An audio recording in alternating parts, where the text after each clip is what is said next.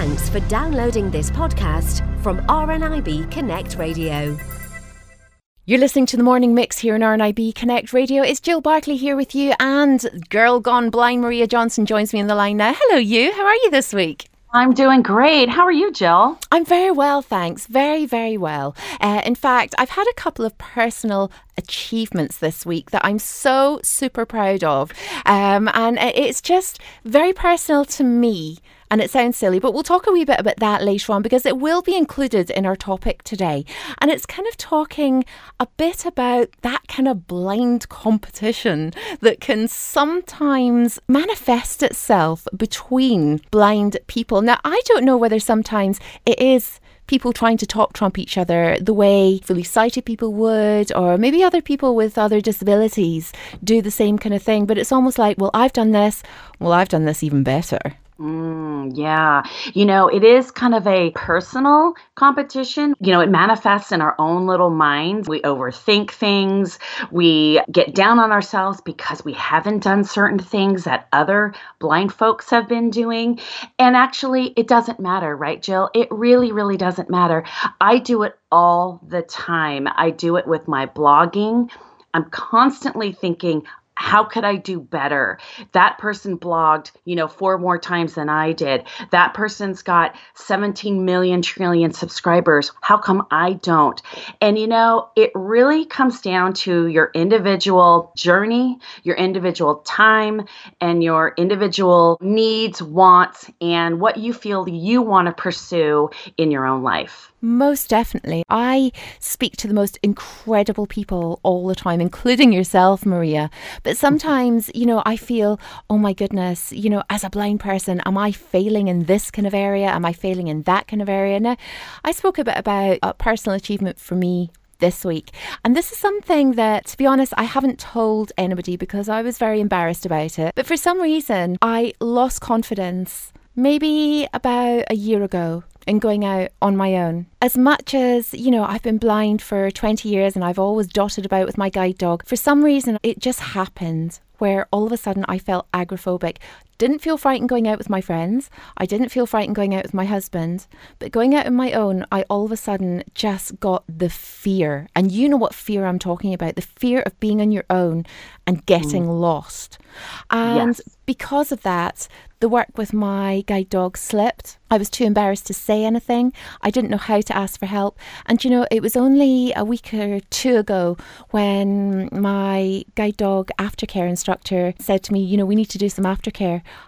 I kind of broke down and told her the truth. And you know, it's the best thing I could have done because she spent the last two weeks with me uh, on a couple of occasions, doing my routes with me, building up my confidence in only a way that somebody that's trained in orientation skills can. Because as great as my husband and my friends are, they don't know what to look for when it comes to orientating yourself around with a guide dog, the landmarks you have to look for, the sounds, that kind of thing.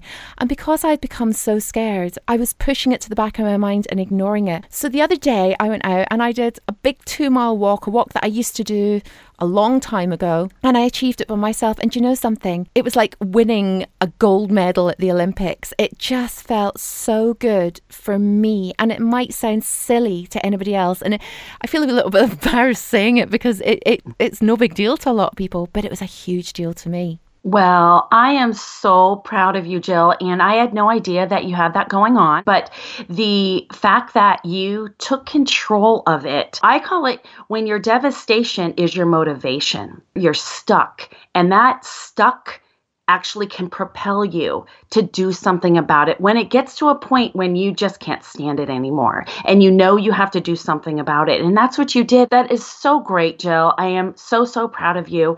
And you fought through that inner competition in your your inner mind saying i can't i can't i can't.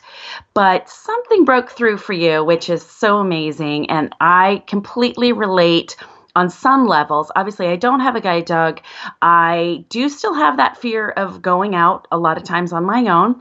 And you and I had that conversation on a phone call, FaceTime, we do sometimes, where I actually went out on my own and sat in a Starbucks in a big leather chair, drank a coffee, and chatted with you on the phone. That was something I'd never done before in like 3 years is go sit at a Starbucks and just enjoy time alone. alone keyword alone. That just doesn't happen. And for us to go out and do things on our own it's a completely different ball game and to have somebody that's trained help you understand what it's like to be on your own being an o&m instructor like you had with your guide dog. I've been through o&m training. I still don't cross the street by myself quite honestly. I don't admit that a lot myself i am too afraid to cross the street. I don't care if everyone says stop, there's no cars, you can go ahead. I'm still sure I'm going to get hit by a car. I don't know what that is, but I'm sure I'm going to get hit by a car. So I don't cross streets. Now, I do hear of other friends and they tell me they're crossing the street, they're walking around town, they're walking big cities, they're doing this, that, and the other. And I think, I don't know, how do they do it? How do they do it? And I'll get down on myself because I can't even cross the street to get out of my own neighborhood. But, you know, I finally just accepted the fact that you know what? I'm just not going to be a street crosser by myself because who needs that fear in their life? I've decided to put that fear aside and not even put that as part of my life because it was holding me back. It's kind of getting past those small competitions of I've got to beat this can either be, you know, detrimental or it can be advantageous when it actually takes you to the next level. So, you know, Jill, I, again, I'm I'm so proud of you. And how freeing was that for you? I mean, absolutely freeing. Oh, do you know something? It was such a freeing experience. It really, really was. And I have to say, Maria, you know, thank you for saying, you know, all these kind words. But it was you actually sitting in that Starbucks and talking to me that day that inspired me to do it. You've been blind for three years, I've been blind for 21 years, and you still get your scary moments, and things can still happen where your confidence is rocked. And just listening to your voice that day and hearing how pumped up you were just from being out at your local Starbucks, it made me really, really yearn for that feeling again. And that is what got me up and got me out. As much as we try to help help people on a daily basis with with our experiences people can help us too. You've helped me no end, and for that, I'm truly grateful. I don't think it's anything to be ashamed of if you have any kind of worry about crossing a street or going out in the dark. I won't go out in the dark on my own. I just won't do it. That's just a personal thing and and that's one thing I will put to the side. But you know, I suppose for me sitting over the last kind of year where I've been frightened to go out my own, I've been thinking, well, what if my what if my husband gets up and runs off with another woman? What happens if my husband decides he just doesn't want to be with me anymore? What happens if something, God forbid, happens to my husband? I am stuck in the house unless I conquer this.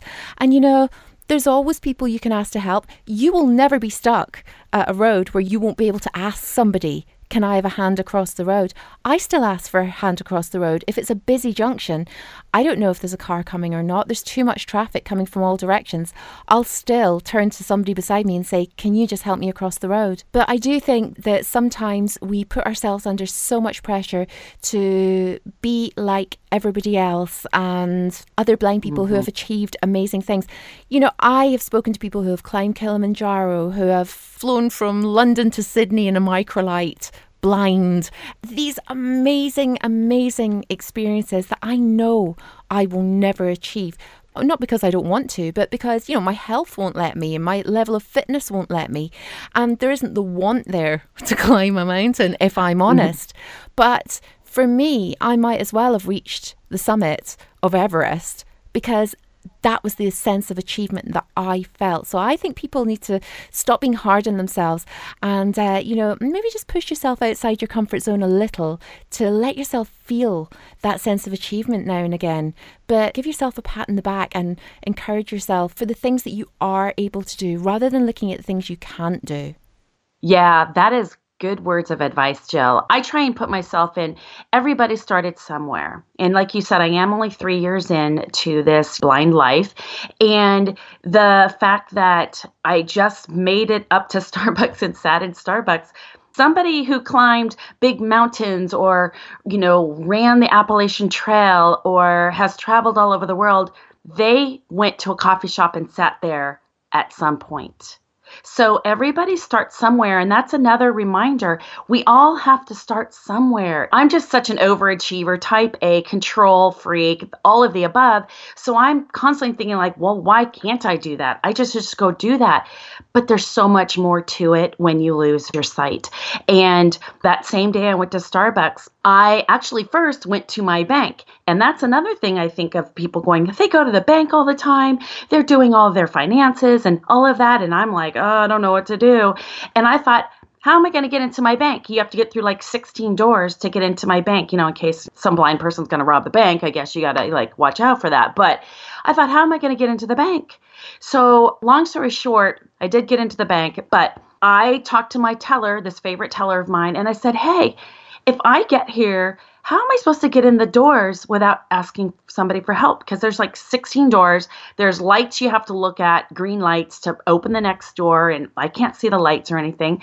She goes, Oh, there's a button outside that you press for assistance, and we'll come and help you in. I'm all, Shut up. She goes, Yeah. I'm all, Really? She took me out. She showed me where the button was. All I have to do is press that, and a teller, an assistant will come out and get me and bring me into the bank. I'm like, you're kidding me. These are those little things that I don't know about but other people do and that's how they do it so it's it's still it's finding out not only how to do things, but going out and experiencing them that gives you that sense of accomplishment to go, I can do the next thing now because you have to start somewhere, like I said. And whether you start with orientation and mobility training, you start by taking a car to the middle of town and going to your favorite shop, coffee shop, and just sitting there and enjoying the moment. And you're right, I was super pumped sitting in Starbucks, and it wasn't the coffee. It was not the coffee. I was literally elated that I was sitting there and going, Yep, I did this. I did this. I went home and I was super stoked for the rest of the day. But even the littlest things, Jill, again, like you said, it doesn't have to be a mountain. You don't have to write the bestseller. I don't have to write 16 blogs a week.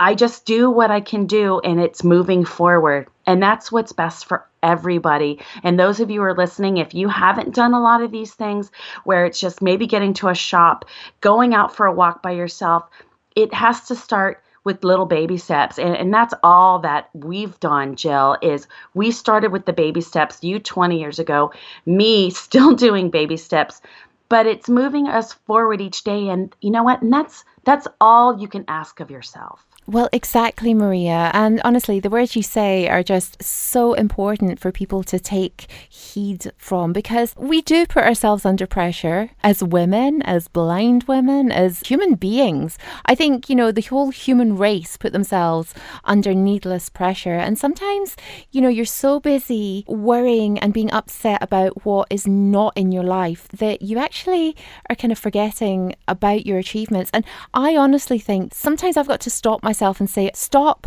looking for what's not there for you and start appreciating what is there and what you have achieved and what you have done. You can't solve everybody's problems. You can't solve all your own problems. You've just got to take each day as it comes, learn from your experiences, and do the best you can and be the best person you can be. And you know, if that helps and inspires someone along the way, then brilliant. But I, 20 years on, still need the inspiration from other people. I still need the encouragement. And that's exactly, as I said, what you did for me, mm. Maria. And you're wow. not 20 years into it. Well, you're so sweet. And, you know, I appreciate your kind words. And you have been an amazing inspiration for me as well. You've accomplished so much in the time that you lost sight that it just amazes me. And meeting friends like you and other folks that have been out in the blind world, if you will, longer than me, I think, wow, they're doing it. They're doing it. But then again, we also don't know what's going on behind closed doors. And I think that you and I have both shared, not just today, but many other times, people don't know what goes on behind closed doors or in our little minds. They don't know. And I think that's the great thing about us is that we can share that. I mean, we can be embarrassed or we can say it's silly, but you know what? It may be the same situation someone else is going through. And this blind life, it's a team effort, Jill. You're on my team. I'm on your team. You know, it is a team effort. Your O&M trainers on your team, your dog's on your team. And, you know, no one should be ashamed about that either. Definitely not. Definitely not. Well, you and I are definitely hashtag Team Blonde. So. Love it. It's Love it. always so good to catch up with you, Maria. Thank you so much for sharing your experiences with us all. I mean, it really is such an honour to speak to you every week. And obviously, you're always blogging, and uh, for the record, your blogs are the best. So you don't have to worry about that. But if anybody wants to take a look at the best blind girl blogs in the world, what's the best way to do so? You're so sweet. Um, my blog is at girlgoneblind.com. You can find me on Facebook at Girl Gone Blind and on Twitter at girl underscore gone underscore blind. Maria, thank you so much for joining me here in the morning mix today. You have a fabulous week, and we'll speak to you again next week here on RNIB Connect Radio. Thanks for having me, Jill. You take care. Bye bye. For more downloads like these, visit rnibconnectradio.org.uk slash podcasts.